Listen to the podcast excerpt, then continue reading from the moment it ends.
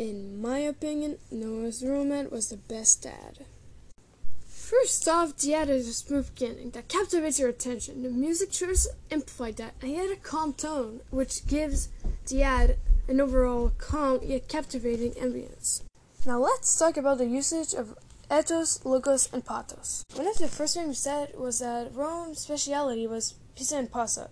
So now that we know that, wouldn't it be logical to eat that, so I think that was a good use of logos. Later on, you also talked about the flora of Rome, which something the other advertisements did not do. You also proceeded to mention that the animals that you said, so like the fox, wild boars, wasn't something you'd see every day. So it's making us be like, oh, maybe if I go there, I'll have a chance to see them.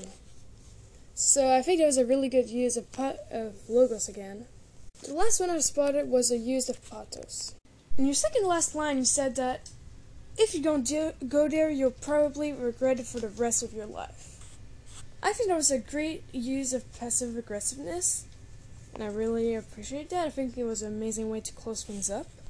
Lastly, I know this isn't the biggest thing of all time, but I really appreciated how you added subtitles. Since it makes it possible for deaf people to watch even though they can't actually listen to it, they can still read it. And watch the beautiful images you chose. There's actually just one little thing I'd say for improvement is that, as you probably realize, at the end, there, the music just stops suddenly. I think maybe watch out for that in your next works. But that's it. Thanks for listening.